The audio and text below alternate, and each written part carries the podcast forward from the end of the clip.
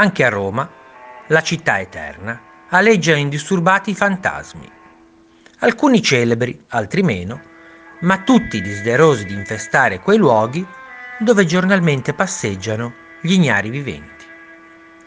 Fra questi il più conosciuto è sicuramente quello di Beatrice Cenci, condannata a morte mediante decapitazione, rea di aver assassinato il padre Francesco. Dopo essere stata catturata e imprigionata a Castel Sant'Angelo, fu giustiziata con la matrigna Lucrezia la mattina dell'11 settembre 1599.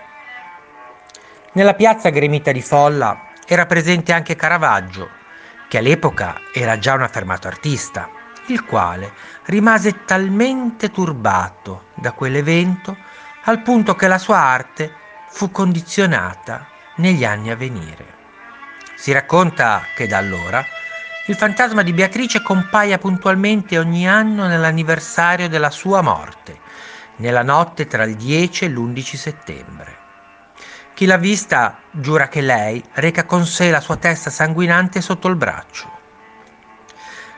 La bellezza di Beatrice rimane tutt'oggi immortalata nello splendido dipinto di Guido Reni, che è custodito presso la Galleria Nazionale d'Arte Antica di Roma in via delle Quattro Fontane. Sempre nei pressi di Castel Sant'Angelo si racconta che ogni mattina alle prime luci dell'aurora compaia, ammantato dal suo mantello rosso vermiglio, lo spettro del boia più famoso di Roma, il maestro Titta. Pare che egli non voglia rinunciare nemmeno da morto alla sua passeggiata mattutina, comparendo alle prime luci dell'alba.